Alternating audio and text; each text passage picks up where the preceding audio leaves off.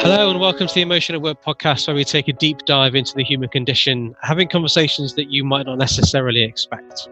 Um, now, our topic today is one that is um, one that I'm very conscious of and, and aware of because as a middle-aged white man, um, I'm I'm quite conscious of the advantages that that this brings me in life, um, and if I think back over my career, that awareness or consciousness hasn't always been with me.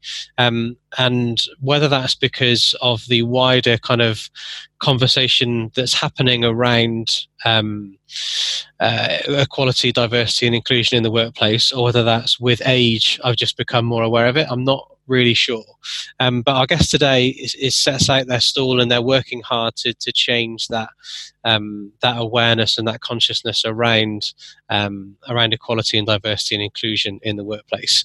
And and it was that um, being very open about the fact that those three aspects of equality and diversity and inclusion um, and how the three of those things linked together was a was a big part of what uh, uh drew me to to getting our guest on today. Um, anyway, so let's get him on the air. So, welcome to the Emotion at Work podcast. Oh, oh, there's a stumble already. Welcome to the Emotion at Work podcast, Mac Alonge. Hello, Mac. Hi, Phil. How's it going? I'm good. I'm good. How are you? Very good. Good, good. So, uh, as per usual with the Emotion at Work podcast, um, I'm going to open with a uh, an innocuous yet unexpected question. Um, and the the intent of these questions is to get to know our guest a little bit better without doing the kind of real classic and cliche. Tell me what's your name and where'd you come from type thing. So, um, Mac, my question for you: What shop or shops um, do you remember most vividly from your youth? Oh wow, um, good question. Thanks. Um, I think the sh- as soon as you said that, kind of the, the shop that stood out was Woolworths. Woolworths. And I just yeah, I kind of remember going going there after school, um, getting mix, listening to, to music. They obviously had like a really big um, CD collection. Not there was tapes at the time actually, tape collection, CD yeah. collections a bit later on um, and just seeing what kind of new music was out in the charts. Um, and I think my mum used to go to kind of the, the other sections to get kind of stuff for the house, and um, I'd be running around the music section. So, that, so that's it, kind of the, the standout shop for me. Okay. So is, is music is, is music still a big part of your life then? Um, yeah, I think you know I, I listen to it quite often. Um, I think I've always got it on in the background when I'm when I'm kind of working or on my way to meetings and stuff like that. So I'd say it's quite a big part my life.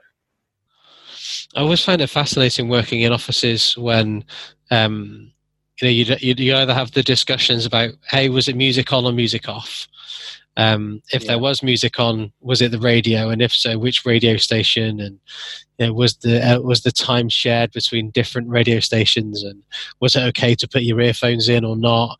And oh, the I, I remember the the the lengthy discussions, almost arguments that used to be had about uh, mm. about whether the music was, you know, a whether music was on or not, and then b which variety of music it was. Yeah, I think it's, it's quite interesting as well. You mentioned obviously headphones in and headphones out, and I've been kind of at various places of work in my um, my career, and there've been different attitudes to earphones in. I think there's a, a conception that if you've got your earphones in, you're not necessarily engaged in what's going on, or you you're, less likely to have conversations that, that could be um, quite important for developing certain things within the workplace. Mm. Yeah, yeah, uh, and it was um, also I think there was a perception, sometimes accurate perception, that people would use earphones as a way of um, kind of trying to to get either focus or concentration, or just not be disturbed. So even if they weren't necessarily mm. listening to anything, it was just uh, if I got my earphones in, leave me alone. Um, you know, kind of leave me alone to, to get on my work type thing. Um, so for me, then, my uh, my most memorable shop um, uh, from from my youth was the post office at the bottom of um, at the bottom of my hill. So where I used to live was in a quite a hilly part of Bristol, and uh, I had to you have to have to kind of go down the hill to get to the bus stop and stuff. And there was a very nice there was a really nice post office at the bottom of the hill, and I say really nice because it had similarly an amazing pick and mix section. so I, I, remember being able to go in and just pick up yeah fruit salads and blackjacks and mm. Um, the the little kind of mushroomy sort of the pink and white mushroom sweets and um, the sugar covered jelly dummies and um, and oh. stuff like that. Oh, I used to love going. There. I think I think it says a lot about us as kids that you know the standout memories are to do sweets to do with sweets. Well, you, you, added music, which is you know I think a bit more credible than sure. mine, mine, was just sweets. Although to be fair, um, one of my first ever paid, um, I wouldn't call it a job, but um, the uh, the owners of the post office, I got to know them really well because I kept going in. And when I was about, I think I was in about thirteen, um, they asked me if I wanted to do some painting in in one of the in one of the rooms at the back of the post office, and they paid me in sweets, um, which was. and I, do want to do this? Yeah, do you want this room for us? Yeah. Well, how do you want to? We'll pay you in. yeah, I'm not sure what the um the work employment laws would say about that, but. Mm. Yeah, child labour and all that. yeah.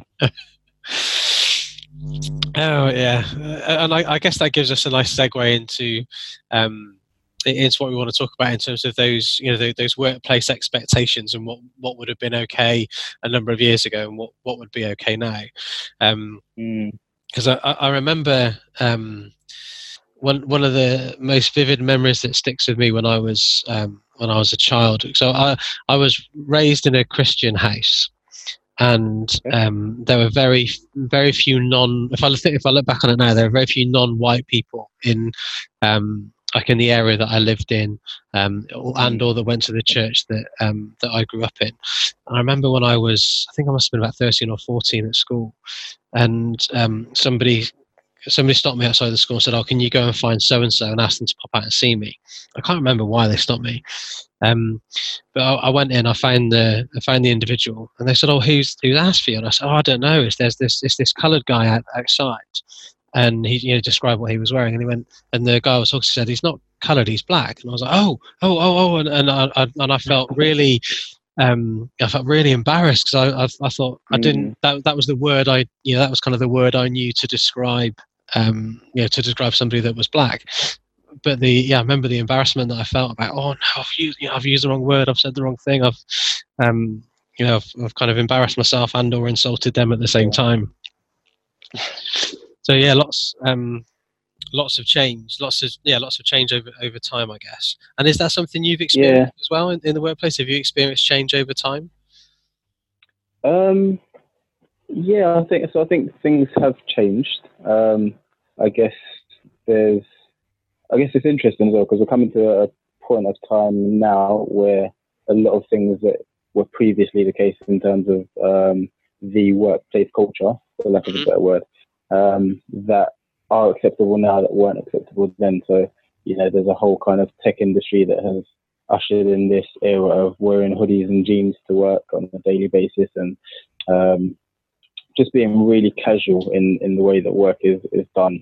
Um, whereas when I entered the workplace, I remember quite vividly that, you know, you had to wear a suit and tie.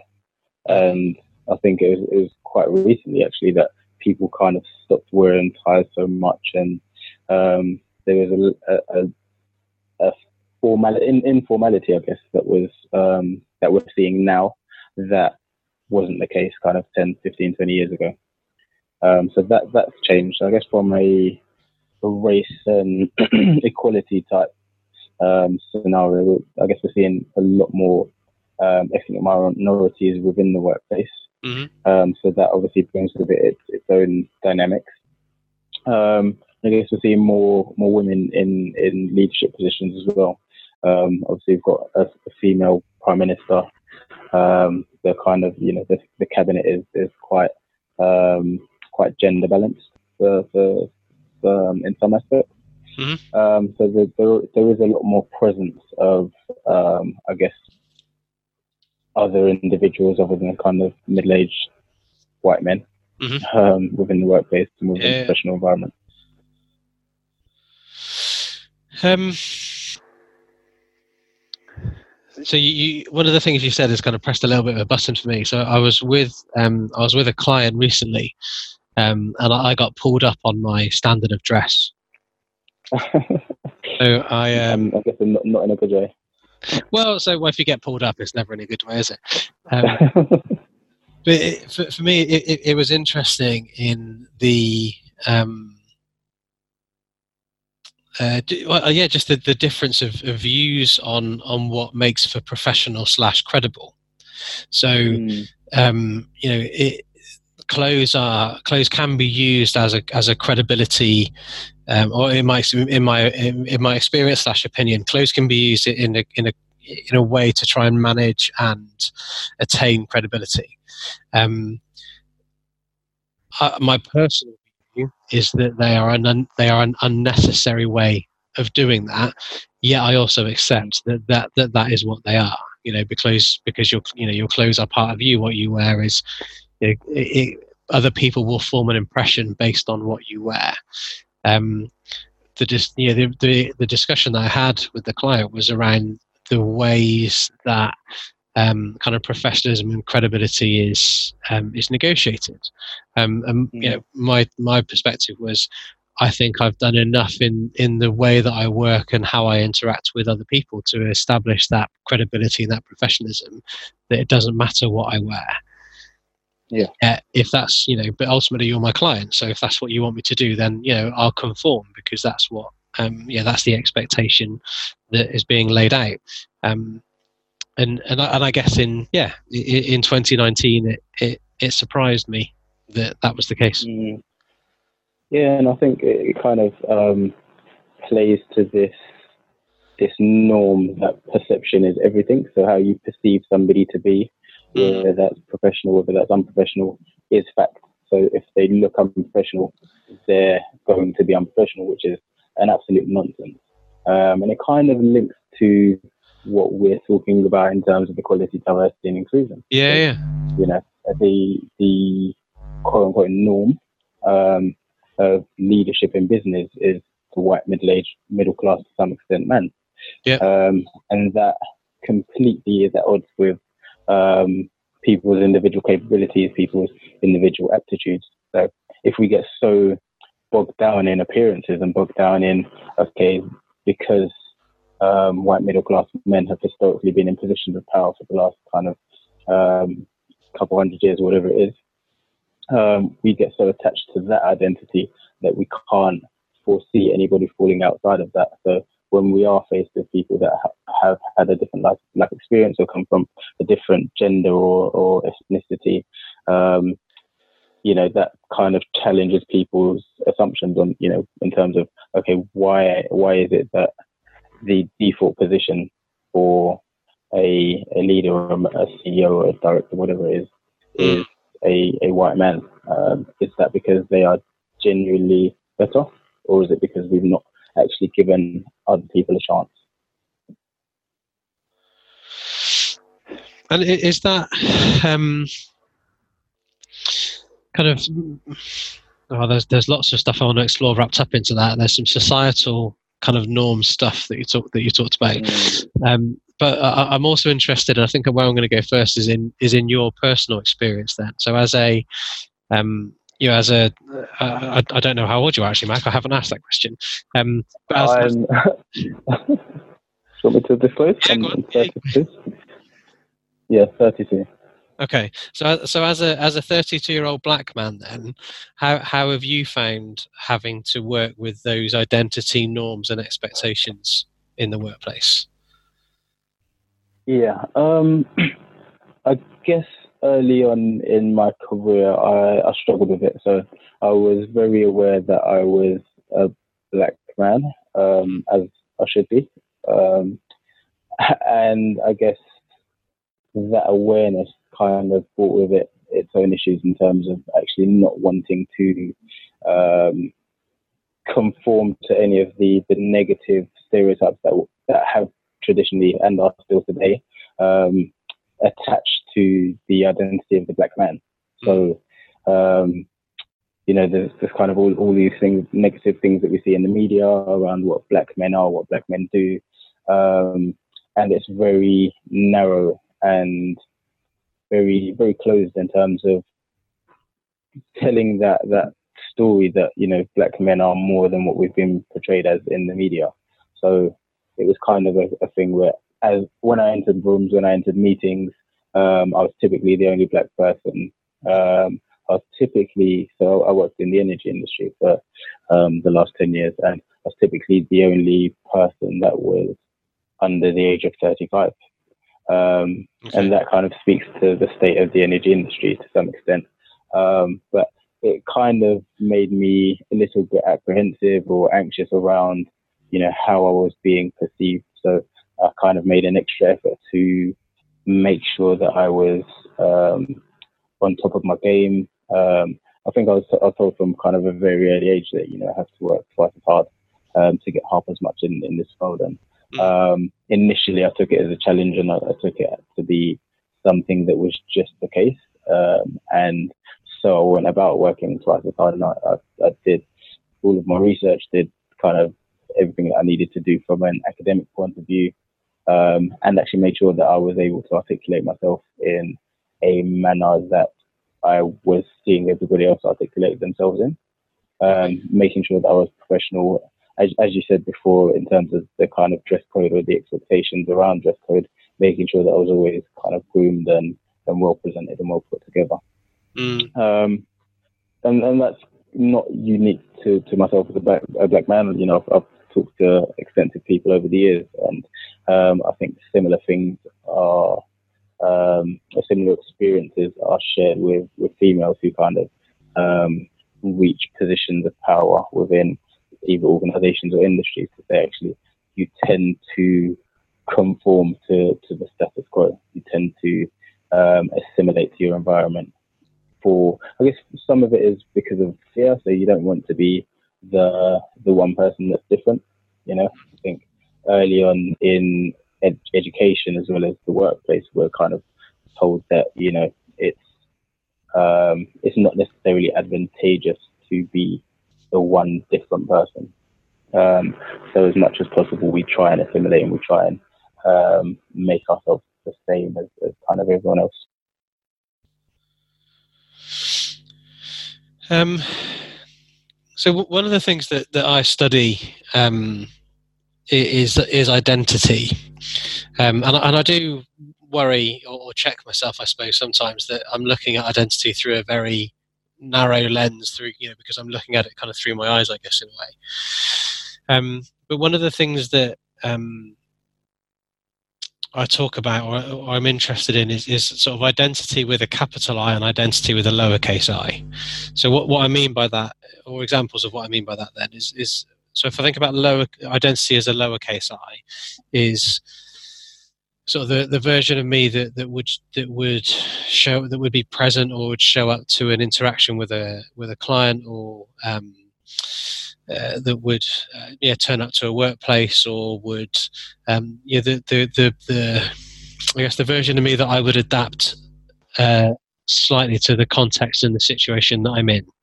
So um, uh, I guess what am I trying to say? So I was having a conversation with a CEO a couple of years ago, um, and we were talking about status symbols, and he was saying how how, how he'd done a lot of work to um, to address cultural um, inequality by doing things like getting rid of um, executive car parking spaces, by um, removing um, dress code, by removing um, expectations on working hours, by, uh, by by getting rid of some of these things.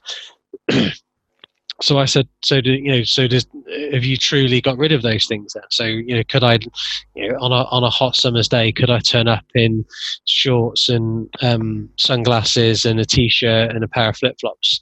And he said, well, if you're going to meet the, you know, if you're going to meet the Queen, then you dress appropriately, wouldn't you? And I, and I found that a really fascinating response to to my question because you know my my question was about wearing you know, sunglasses and things to to an office, and that got then hmm. compared mm. with um, with going to meet the Queen. So I, I, I, guess I'm I'm using that example to talk about that that lowercase i identity. You know, the the things that we adapt and change eh, depending on the context and the situation that we're in.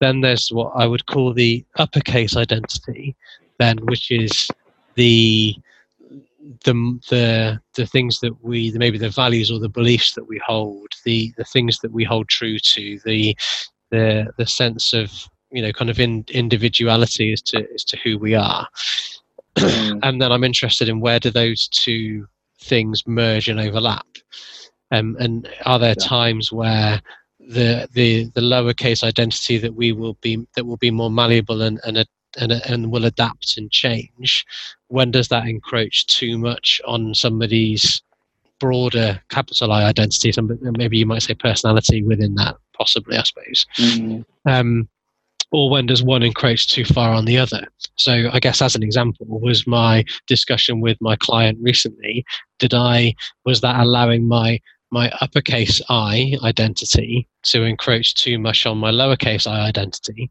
in that you know actually I just rocked up in what I was comfortable in as opposed to thinking what would be most appropriate for the client um, or could it go mm. by the other way does that make any sense or am I I feel like I'm uh, no 100% 100% and I think um, I guess one of the things that stuck out to me as you were talking was to actually the the variability around the I guess the lowercase i in terms of what you change and the uppercase i in terms of what your values are and who you are as an individual. Mm. Um, the scope of, of flexibility around those two concepts depends very much on what your starting point is. And, and what I mean by that is, you know, what who you are. So um, you obviously spoke earlier on about being a, a white man. Um, obviously, I'm, I'm, a black man, so I guess what society says is the norm, quote unquote norm, yeah. for the business environment is kind of very white centric, very middle, middle, middle age potentially. Yeah. Um, some somewhat middle class. Um, I think when so I used to work for a, a big four consulting company, and their demographic, their primary demographic was very kind of private school educated and um, you know Oxford, Cambridge type um, graduates. So there was a very the, the dominant culture there was one of privilege, one of kind of um, very middle class um, in terms of the culture, in terms of the the values to some extent.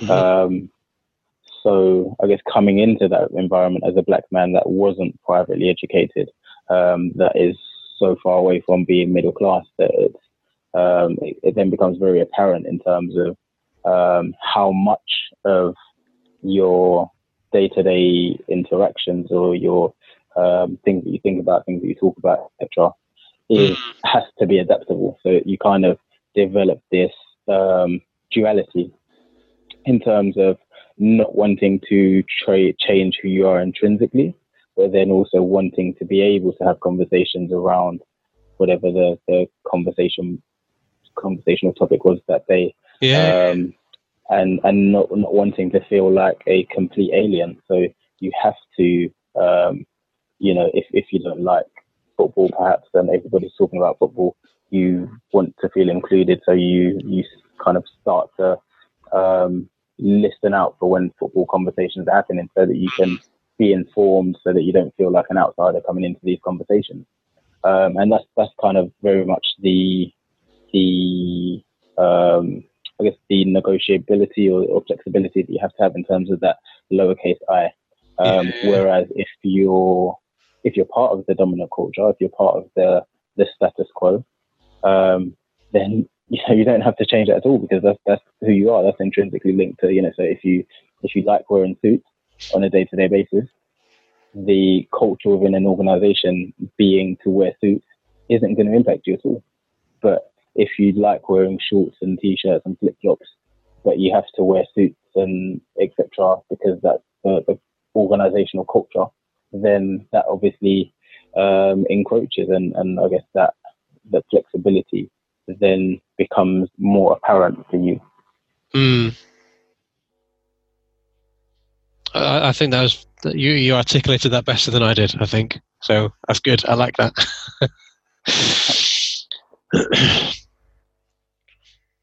Um, okay, so earlier on I said that um, there were a couple of things I wanted to pick up on. One was the kind of this some of the social, the more societal aspects, and then I said I wanted to find out a bit more about your personal experience. So can I can I just nip back to the societal stuff for a minute, if that's okay? Yeah, sure. Um, so part of me wonders that if this is something that I'm that you know, so if I if I put myself back in and you know back as a I don't know as a as a HR or organizational development you know or, or just an individual within the workplace. With this strong overlap or interplay between societal norms and expectations workplace norms and expectations um, whilst we can do some work to to affect change within you know within individuals or within teams or potentially within organizations as a whole if the more societal aspects don't change are, are we doing a kind of do we end up on a hiding to nothing i suppose in a way? Do we end up just wasting our effort and energy because it's never going to stick because society doesn't want to change or, or won't change with it? Yeah um, interesting question. And i think um, it, it's kind of one of the things that I talk about with um, you know people that I come across on a day-to-day basis to say mm. actually there's essentially a bit of a not misunderstanding but a mis- misconception around you know what society is um, and I think for a lot of the time for a large proportion of our lives we feel that society is something that happens to us without actually taking accountability to say actually we are part of society. So mm. what are what, what we allow to happen within society is generally what happens. So for a long time, and I, I don't want to kind of get too political with this because you know we'll be here forever. But if we look at kind of the the political class, class and the ruling class, mm um, there's a I guess the, the norm historically has been that you know the the privately educated people, the people that went to Eton and Oxford and Cambridge, etc., then get fast tracked into government and they get fast tracked into um, positions of, of leadership and positions of power that affect the rest of us. And you only have to look at kind of what's happened with Brexit and what's happened with um, previous regimes in terms of the weapons of mass destruction, war in Iraq, mm-hmm. um, financial crises, um, et cetera, et cetera. Um, and it kind of gives you an indication that actually it's, it's not working. You know, the, the, the current climate um, just doesn't work because there is one perspective that is being, um, I guess, elevated to the point of, of being the norm.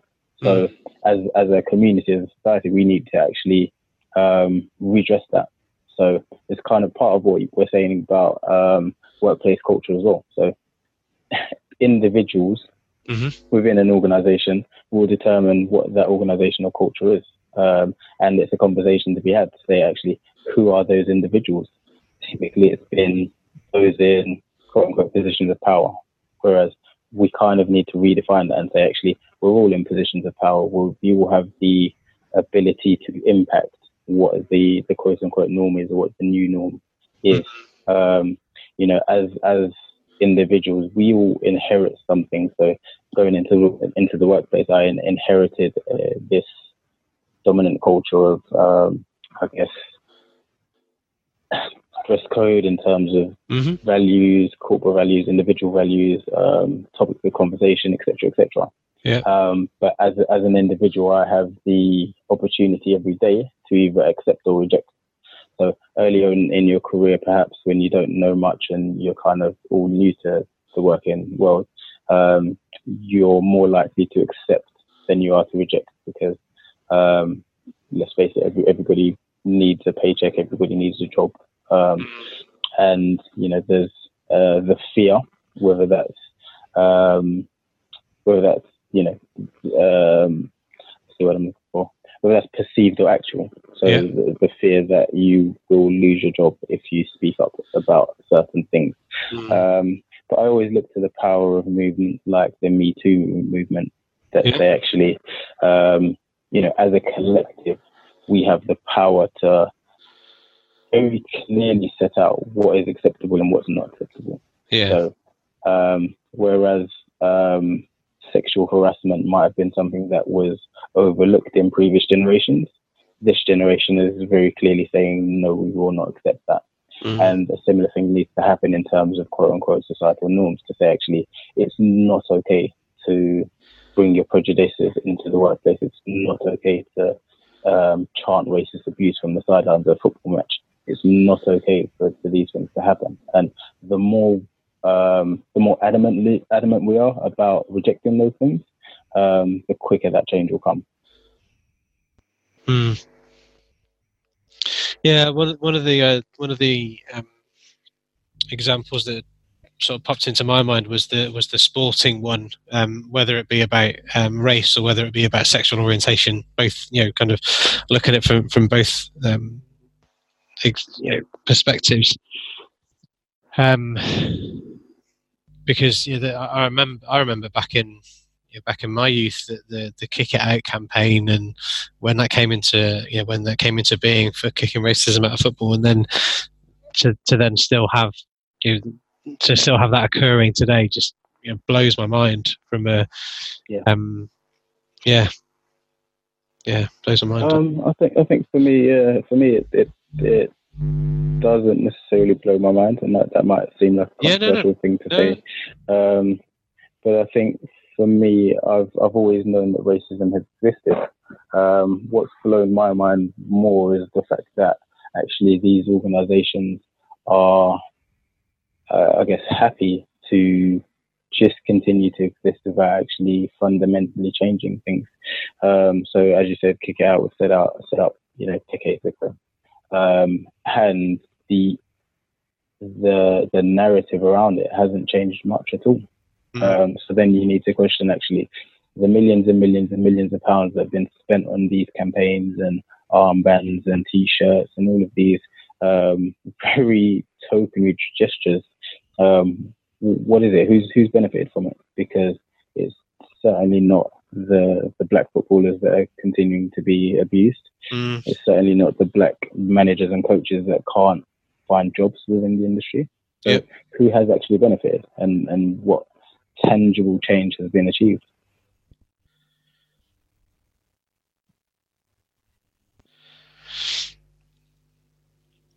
Hmm. And is that something that um, is maybe a um, yeah? So and that that tangible change aspect then is that something because because when I hear you talk about that, I could hear you know I could hear the passion in your voice for mm. um, for it. So is, is that something that you look for in the work that you do then, in terms of being able to to I, I don't know if evidence is the right um, is the right word, but to be able to demonstrate that um, yeah that tangible change for the, some of the work that you do with uh, individuals or organisations. Yes, definitely. So I guess one of the things that we, or one of the analogies that I always use is to say, actually, if you're aiming to lose weight, you need to have a very clear idea of what your starting point is. Nobody says, okay, I'm going to lose weight, um, and then never measures it and never kind of looks at the scales and um, never does comparisons to see where we are today versus where, we're, where we want to be in the next month or, or so. Um, and that's kind of one of the big criticisms I have in terms of um, people that have been doing diversity and inclusion for a really long time. So, okay, what are the tangible metrics around this?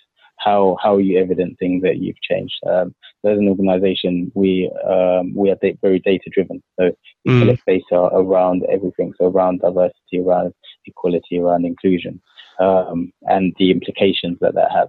Has so it's not just about diversity and inclusion in a silo. It's more about okay, what are the other ways that we can tie this to business outcomes? So if a business, as most businesses do, have a profitability target or a revenue target, we very clearly tie that in with some of the stuff that that needs to be achieved on equality, diversity, and inclusion.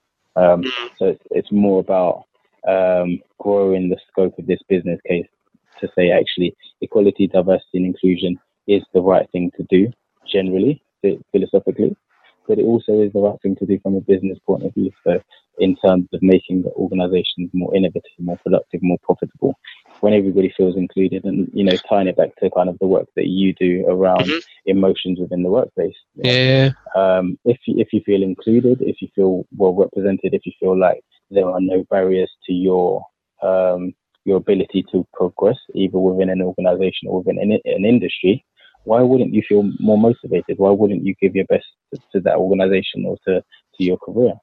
Um, but what we're seeing now is a lot of waste from um, organizations and I guess from individuals within those organizations to say, actually, if I know that my manager is not going to promote me because he only promotes white middle class men or, or anything, any other preference, um, as an individual that doesn't fit what he's looking for, why would you, you know, why would you give 100% of your energy to that situation?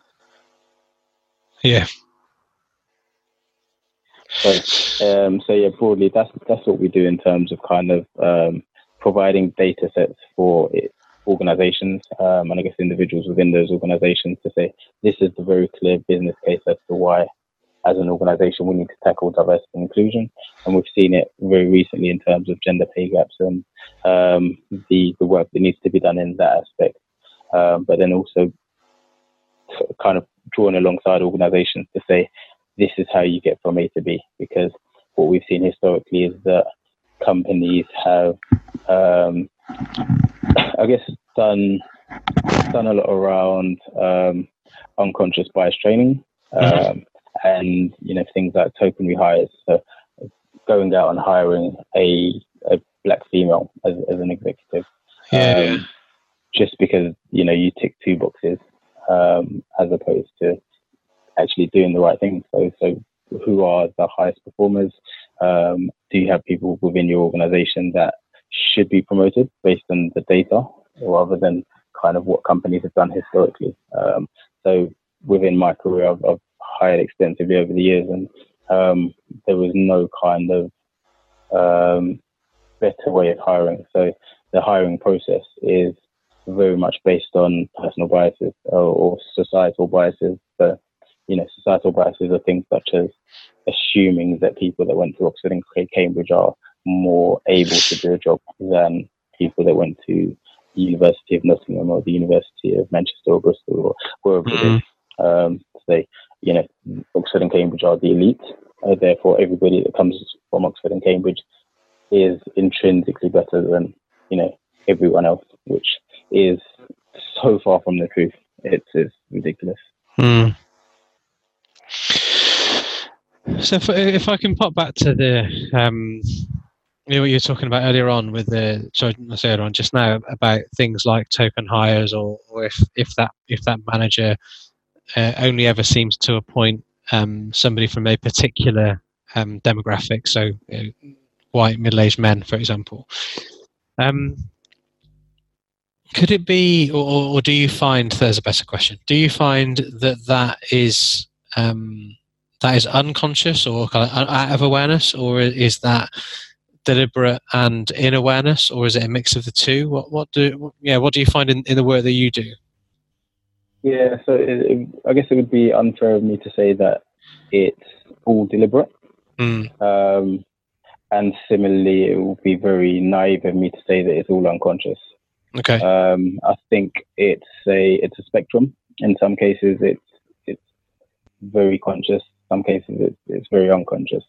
Um, and I think even, you know, talking about my experiences as a hiring manager, you know, I've made assumptions on people's abilities based on what's in front of me, which is typically a CV. Mm. Um, that in itself is a very quite redundant and um, unscientific process because we know that a lot of people lie on their CVs, a lot of people lie on their LinkedIn profiles. Um, so you know, to to take that approach, we're kind of signing up to um, signing up to biases to, to, to a certain extent. Mm. Say that actually everybody that, that works for X company previously is better than everybody else that works for B company previously, yeah.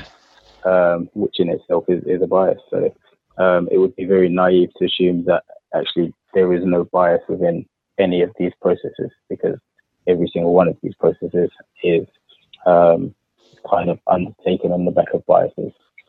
Um, in terms of, I guess, the the future in terms of yeah. you know, how do you get part how how do you get past that because there's this one thing to acknowledge the bias um, whether that's previously unconscious or um, or deliberate, It's actually what are the ways that we can remove bias from this process. So, you know, as as I mentioned before, um, unconscious bias training is, is something that organisations do quite um, quite often, quite frequently. Um, but there's, there's, no evidence out there to say that it actually works. So no. I guess the, the question that I have to, to some of these organizations is, you know, what is, what's a better approach? Is it, um, you know, doing training every so often to remind people of the biases or the opportunities for bias to slip into some of these decision making processes, or is it to actually implement a new way of doing things that removes the possibility for people to apply bias to these processes? And for me, for sorry, me it's, a, it's a no-brainer. Sorry, go on. No, uh, uh, so I, I, think that links me into where I was going to go next. Then, so, um, so your question was, you know, do you do what you've done, or do you look into new ways of of trying to to remove or uh, and or reduce the bias? Then, so what would what would some of those new ways be? Yeah. Um, so we promote. Um, so we've developed a system essentially that removes bias from the recruitment process. So um, anonymous um, application processes. So within any um, any vacancy that you're hiring for, you need to determine what are the key attributes that make somebody successful in that um, that role. Typically, it's nothing to do with what a person's name is, what what gender they are, what school mm-hmm. they're educated in, etc., etc. Yeah. It's more around the aptitude. So we've developed an aptitude-based system that allows companies to measure the aptitudes for specific um, specific specific roles. Um, within that, we um, separate the admin of the recruitment process from the assessment.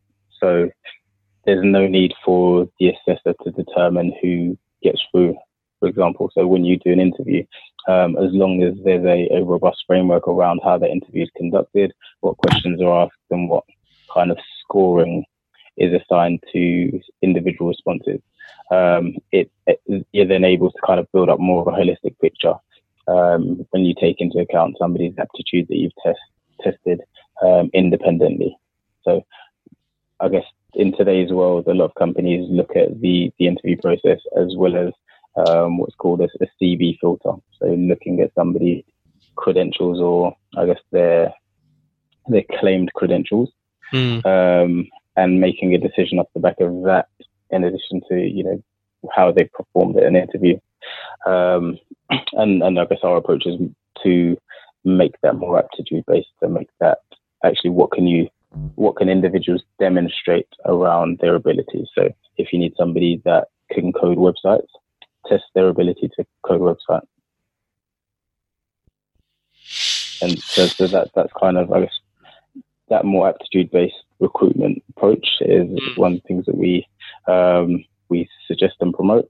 Um, other approaches in terms of uh, managing internal networks to make sure that people feel that their voice is heard, um, having a more data driven and aptitude driven promotion, um, promotion and performance management framework, as well as also providing a, a more robust framework within which to pay people. So if people are have some transparency in terms of how they're paid, how bonuses are paid, then you can kind of start to solve some of the issues that have cropped up around the, the gender pay gap. So is there a is there a risk then that because I, I, so, I, I don't I, um, do I want to get really kind of nerdy and geeky into how how the aptitudes are decided?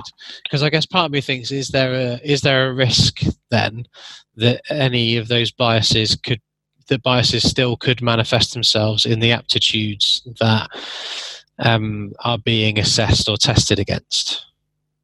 Yeah, yeah, there, there, there are, um, and that's just by nature of um, you know the the makeup of organizations. So when you design as an individual if i was to design an office space it would have everything that i want in the office space. Yeah okay. Um, then if i was to take on perhaps a, a person who has a disability and we were to collaboratively design that space it would reflect both of our requirements in terms of you know what that office space needed to have. So mm. um, essentially, with with what we do from a technological point of view, we don't just provide systems and then kind of leave people to it.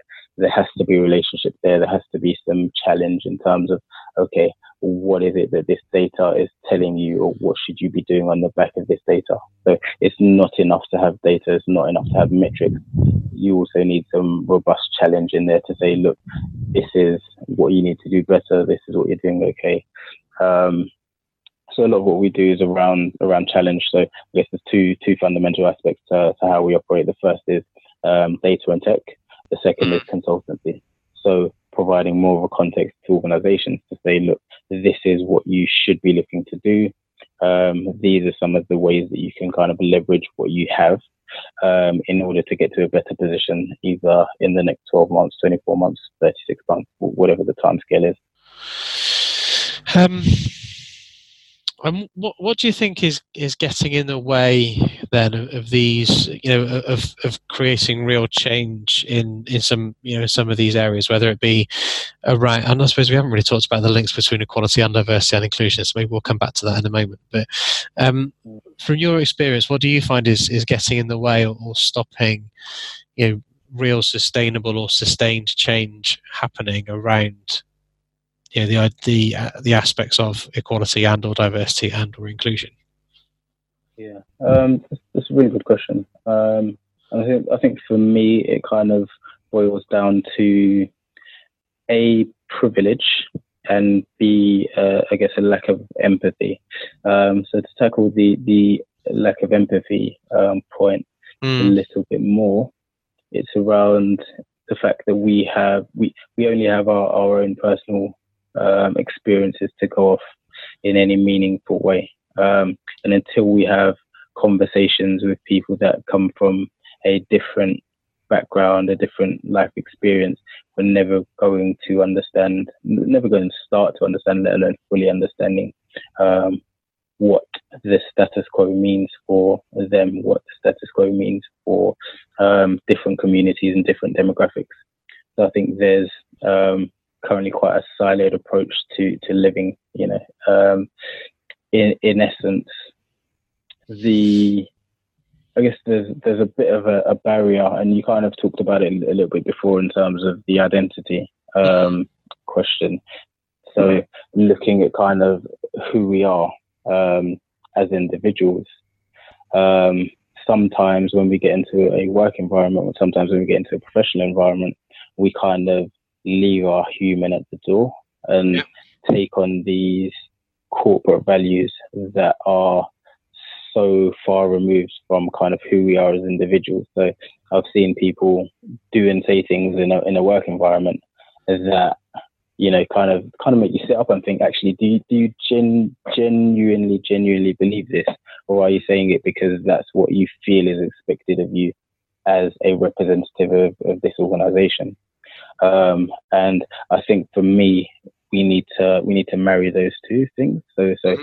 being a you know being a career person, being a professional, um, shouldn't mean that you have to leave your your human at the door. Um, and I mentioned before about kind of the, the Me Too campaign and, and stuff mm-hmm. like that. If we kind of look into the the the issues that happened around that, you know, there, there were a lot of people that were complicit um, with kind of these these acts or, or patterns of sexual discrimination mm-hmm. that were kind of keeping up the not keeping up, I guess keeping up maybe perhaps the wrong word, but maybe facilitating, um, whether willingly or, or otherwise, um, facilitating these patterns of abuse.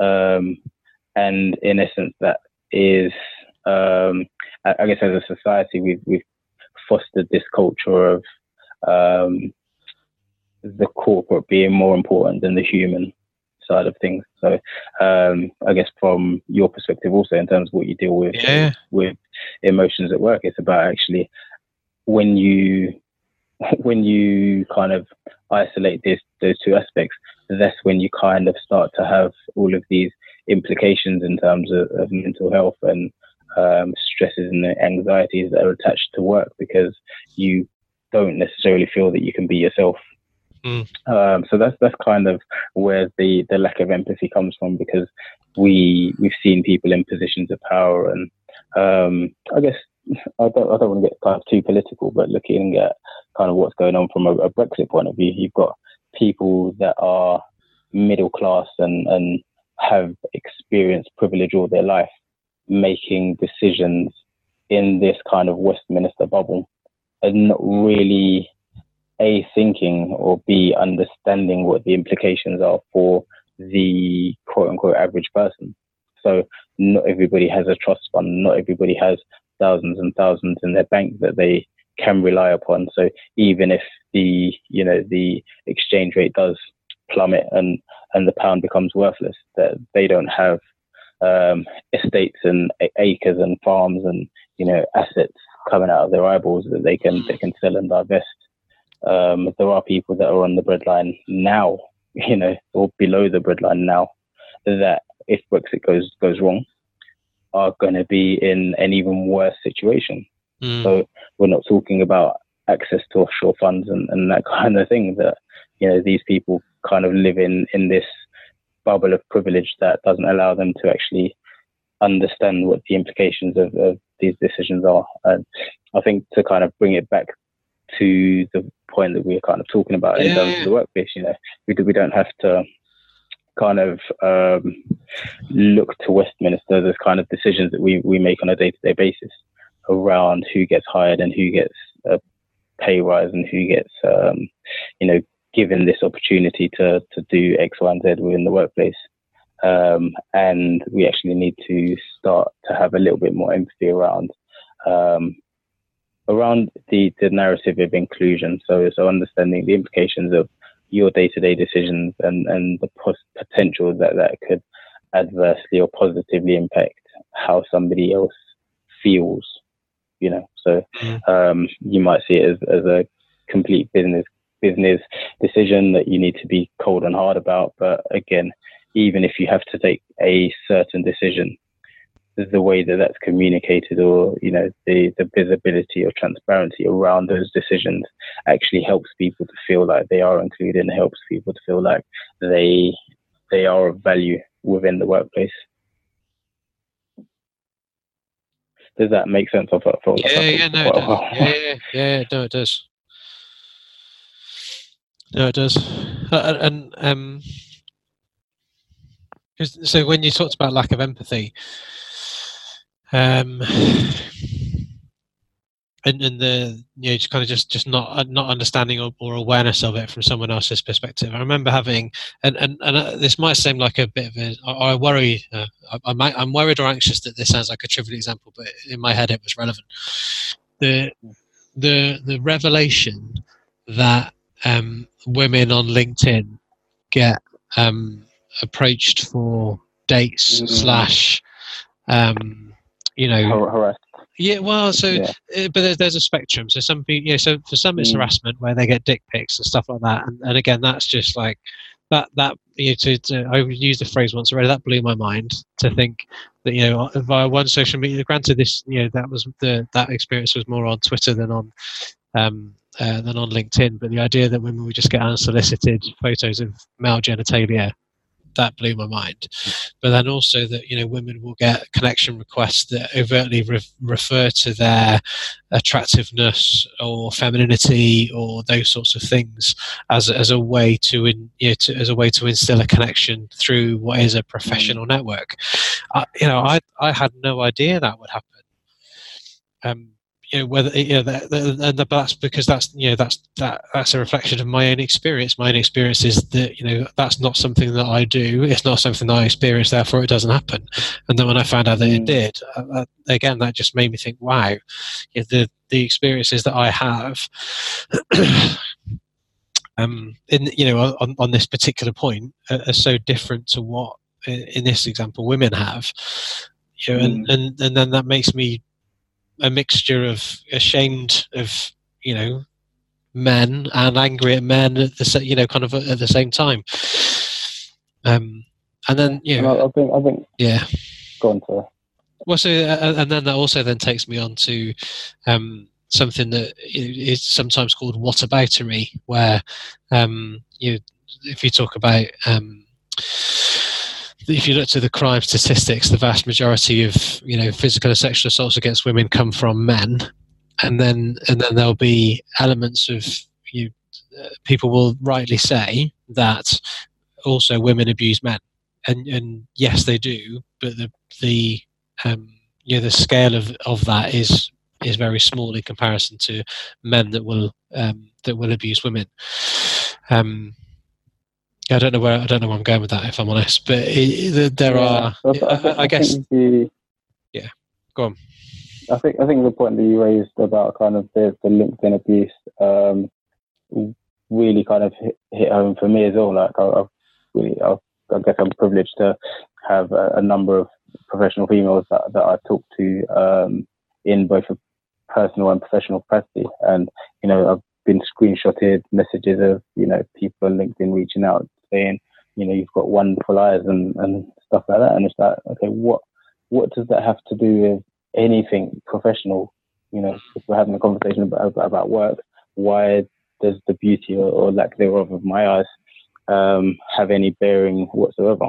Um, and I, I, guess that is again a, a, lack of empathy because you know in the same situation, I think I think on, on a gender perspective, we're quite privileged in that everybody kind of has um, somebody of another gender that they can relate to or somebody that they've got a personal attachment with. So um, everybody has a mother. Everybody typically has a, has, a father, whether they're involved or not.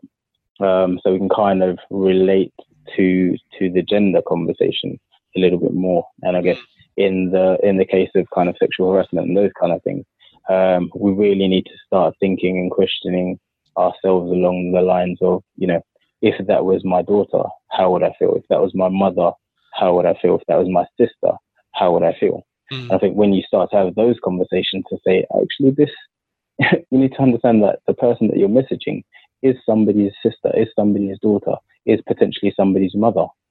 So, you know, the same, I guess, the, the same expectation you would have around how somebody should or would treat your own mother or sister or, or daughter yep. is the same way that you should approach people of of, um, of an, an, opposite gender. Um, so that's kind of the, the conversation that we need to have, and it, it, comes back to what we're saying about the separation of the professional from the per- personal. Mm. Um, and in essence, we kind of need to find a happy medium between the both to say actually what is what what values we we have in our professional life actually have quite a, a, a large bearing on the values that we have in our personal lives. Um, the second thing that you mentioned was kind of whataboutery?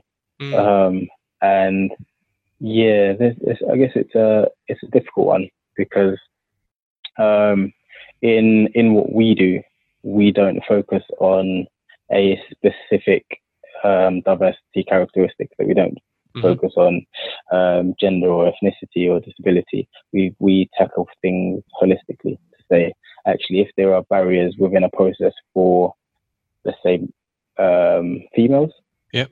it's probably the case that there are also barriers for disabled, also barriers for people of a different ethnicity, also barriers for people of a different sexuality. So it's about addressing all of them kind of holistically to say, look, there are barriers, let's remove them. And I guess in it, the the danger if you don't do that is you get into kind of a hierarchical type debate to say actually gender issues are more important than ethnicity issues, which are more important than disability issues, which are more important, and, and so on and so forth. Yeah. Um, and that's kind of, I guess, what, one of the critiques of, amongst the many critiques that I have of the government, but in their approach to tackling the um, gender pay gap um, it, the way that they've done it, it doesn't allow for conversations around intersectionality to say actually if generally women are paid less than men, ethnic minority women are paid less to even more less. Or yeah, it's not proper correct English. Yeah, that's fine. Um, dispropor- disproportionately less than than men, um, and within kind of the the gender, you know, if we were to look at gender as um, as a spectrum, to say, okay, in in all in the bucket of, of kind of females and how females are paid. Mm-hmm. Um, what are the differences inside that um, demographic? And then you start looking at disabilities and sexualities and ethnicities to say, okay, on that spectrum, um, ethnic minority women are paid disproportionately less than um, white women, or um, even to look at socioeconomic background to say that working class um, working class ethnic minority women are paid significantly less than um, upper class um, white women, for example. So there needs to be a holistic approach because if there isn't, you miss the point to some extent. Mm. And so, and so the the current approach, you think that limits the ability to do that because it's just purely focused on that single characteristic or that single variable of of gender, you know, and not not delving deeper into some of the other aspects or facets of that, whether that be sexual orientation or class or um, ethnicity and so on. Yeah, definitely, and I think even wider than that, um, it misses the point entirely, and it kind of suggests that the only issue that women have within the workplace is the fact that they get paid less, yeah. which is an absolute nonsense because we have um, things like discrimination and things like sexual harassment and, and those kind of issues to say actually we've got a lot more work to do than just paying people the right amount. Um, so it's entirely possible for companies to have a an equal gender pay gap but for women to still be treated disproportionately worse than men within that organization. Yeah. Um, so by the government chasing this this gender pay equality, um, you're still not solving some of the fundamental issues that have, I guess, wider implications in terms of um, job satisfaction and, and how people feel when they enter the workplace on a day to day basis. Hmm. Um, one of the questions that I'd prepared before um, beforehand was around myths and misconceptions. So it's a it's a favourite question of mine that I ask a, a, number of different guests that I get on the podcast, and I think you've given me a nice segue into it by you know by talking about the you know one of the potential misconceptions or the you know one of the bigger issues with the gender pay gap is it hides other stuff that's happening and going on. So are there any other or what other um, myths or misconceptions around equality and or inclusion and or diversity.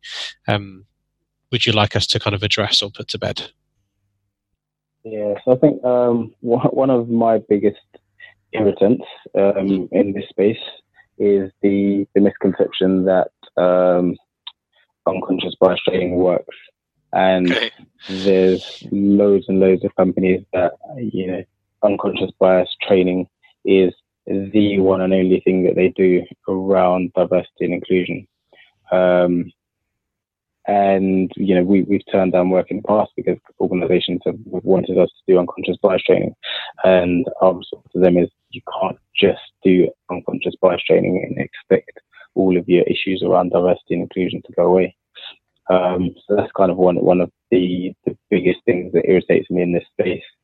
Um, I guess one of the second, so the, the second um, misconception I would say is yep. that um, diversity and inclusion is a HR issue.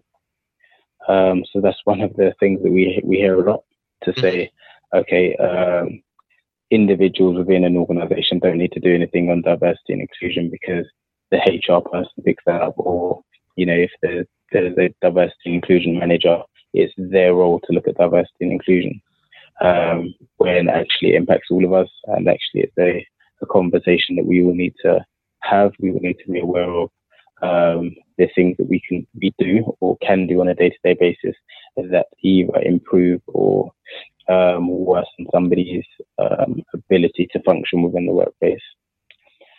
Um, I guess other misconceptions would probably be around token rehires. So just having a a black person within the leadership team doesn't mean that your um, your organization is diverse or inclusive. Um, I guess I spoke earlier on of, of my experience with, with a big four consulting firm, and you know one of the things that they they did was to have um, I guess ethnic minorities within their uh, their leadership team, mm-hmm. and you know when you when you speak to these kind of ethnic minorities, um, it becomes very apparent very quickly that actually the only um, the only thing that that's kind of different about them is the skin skin color. So they've had all of the same privilege that, that mm-hmm. you know white middle class men have had. Um, they've had the exact same educational experience. They've had the exact same um, even, even, professional experience in terms of where they've been and what they've done. Um, and again, that limits you from a diversity point of view. So it, diversity isn't so much about kind of um, one attribute. It's it's not about you know just gender or just just ethnicity, mm. but it's about actual um, things that are a bit deeper than that. So life experience and um, even, even looking at kind of political leanings, political opinions, political perspectives to say, look, if everybody thinks a certain way, you limit yourself as an organization to the outcomes that you can have or the solutions that you can develop. Mm. Um, I think that that's probably it in terms yeah. of kind of misconceptions. Myths. Um, one of the things that um, one of the things I like to do for for the listener then is to um, give sort of is to give them access to further reading and stuff like that. So if you've got any, I've got a couple that I already know of, um, Mac. But if you've got any particular research or um, things that you sort of cite, especially to do with the effectiveness of unconscious bias training, um, that I could put in the show notes that sit alongside the podcast, then um, if there's anything in particular you suggest I include, so that we can because one of the things that I, I, if I put myself in my listener's shoes, so this is, you know, I, I try to take different perspectives. Um, then one of the things I want to be able to do is to equip them with some stuff that they can then go away and, and use. So if there are any, yeah, any particular um, yeah resources or references or, or things that people can use to support them with any of those misconceptions that you've just talked about whether it be um, effectiveness or unconscious bias training about um, diversity inclusion being a hr issue and then token hires. Um, if there's anything any resources that you would recommend then i'll uh, send them over to me after we finish and i'll um, i'll make sure i put them in the show notes as well if that's okay. I'll do that. Fab. Thank you. Um all right, so I think I want to wrap it up and put it together then, if that's all right, Mac, if that's okay. Um, yeah, yeah. Uh, are there any, um, uh, beyond what we've talked about already, are there any other suggestions that you'd have for, for our listeners um, if they wanted to make some progress with equality and or diversity and or inclusion? Any other suggestions that you'd have for them to say these are some of the things that, you know, to consider either reading or trying or, or doing or um, adopting? Yeah, so I think for me, um, I would always challenge individuals to um, to kind of think about the the type of organisation that they want to work within. Because actually, um, we spoke a little bit earlier on about culture and the the ability that we have as individuals to define what the the social norm is. Um, we also have that ability within our organisations to define what the, the cultural norm is within that organization. Um, so, so one of the things that I would say is to, to challenge, you know, challenge as much as possible. If you feel that there are things within your organization that um, aren't correct from a diversity and inclusion point of view, challenge. Um, I'm kind of always happy to, to go in and speak to individuals or speak to organizations around what can be done to um, to improve improve what people are doing around diversity and inclusion. Um, and also to, to facilitate conversations that to some extent aren't being had. So the the starting point is always conversations to say actually why do we do things the way that we do things? Do we do them just because we've always done them that way, or do we do them because they are the right thing to do? Um, in terms of kind of reading research, I'd say you know there's there's stuff that we put on our website and um, I guess engage with others on social media because we're always um, putting out kind of our thoughts and our insights um, and happy to have conversations around around these these kind of things. Um, mm-hmm. Yeah, I, th- I think um, I guess probably linked to kind of what you do as well. I guess individuals have to take good care of themselves, um, I guess emotionally uh, and mentally, um, because some of these conversations are quite draining. Um, so I've, I've spoken to people extensively that have worked in kind of DNI um, roles, and they've had to take breaks and have to kind of um, refocus and take some time away because there is a I guess in, in certain aspects, certain um, industries, perhaps there's kind of a sense of hopelessness that, that people get bogged down with. Um, so I'd say actually taking care of yourself is, is one of the the key ways that you can ensure that you've got the energy to actually make make a difference and make changes because mm. it's not going to be kind of a quick fix. You know, as, as a society, we've we've got serious issues when it comes to equality, diversity, and inclusion um, and organisations are, are just a reflection of that. Um, so yeah, I think just just kind of being equipped to to call things out as and when we see them. Mm. Um, and I would say also don't don't limit yourself to one protected characteristic. To say, you know, as as a black man, it would be very easy for me to just get bogged down in conversations about black people within the workplace. Yeah. Um, but actually, I, I, need to understand that any any injustice to to one person is an injustice to, to all of us. Mm-hmm. Um, and actually seeing the opportunities to to challenge all injustice rather than uh, being wedded to to my experience. Okay, I think. Uh, leave, I think leaving it on challenging all injustice. I think that's a that's a really good place to leave it. Okay, all right. Um, so you mentioned about um, kind of people getting in touch with you then. So we've got the equalgroup.com, which is your website. Um, if people wanted to find you on social media, what, what's the best way for them to do that? What should they go looking for? Yeah, so the, the Equal Group on social media is also um, okay. LinkedIn um, and Twitter. So Twitter's at the Equal Group. Fab, lovely. And I'll put links to um, I'll put links to all of those in the show notes as well. All right then, Mac. Is there anything else then? Anything else that you're thinking, feeling, or want to say before I put it together and close? Thinking, feeling, or want to say. So, um, I guess one of my favorite quotes is from uh, Martin Luther King, and it says that our lives begin to end the moment we stop talking about things that matter. Um, so that's that's one of the things that I've always kind of held on to to say actually, what is the value of our lives? Um, and we need to ensure that we leave a better legacy for the next generation than the one that was left to us. Wonderful. All right, then, Matt. Well, thank you very much for your time today. Really appreciate it. Um, it's been a really interesting and enjoyable conversation. So, um, and yeah, I'll make sure we put links to links in the show notes to all of the um, all of the kind of research and data that we talked about, and also so people can find you if they want to carry on the conversation as well.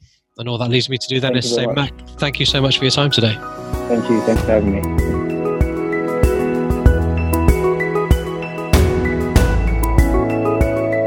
You've been listening to the Emotion at Work podcast, written, edited, and presented by Phil Wilcox.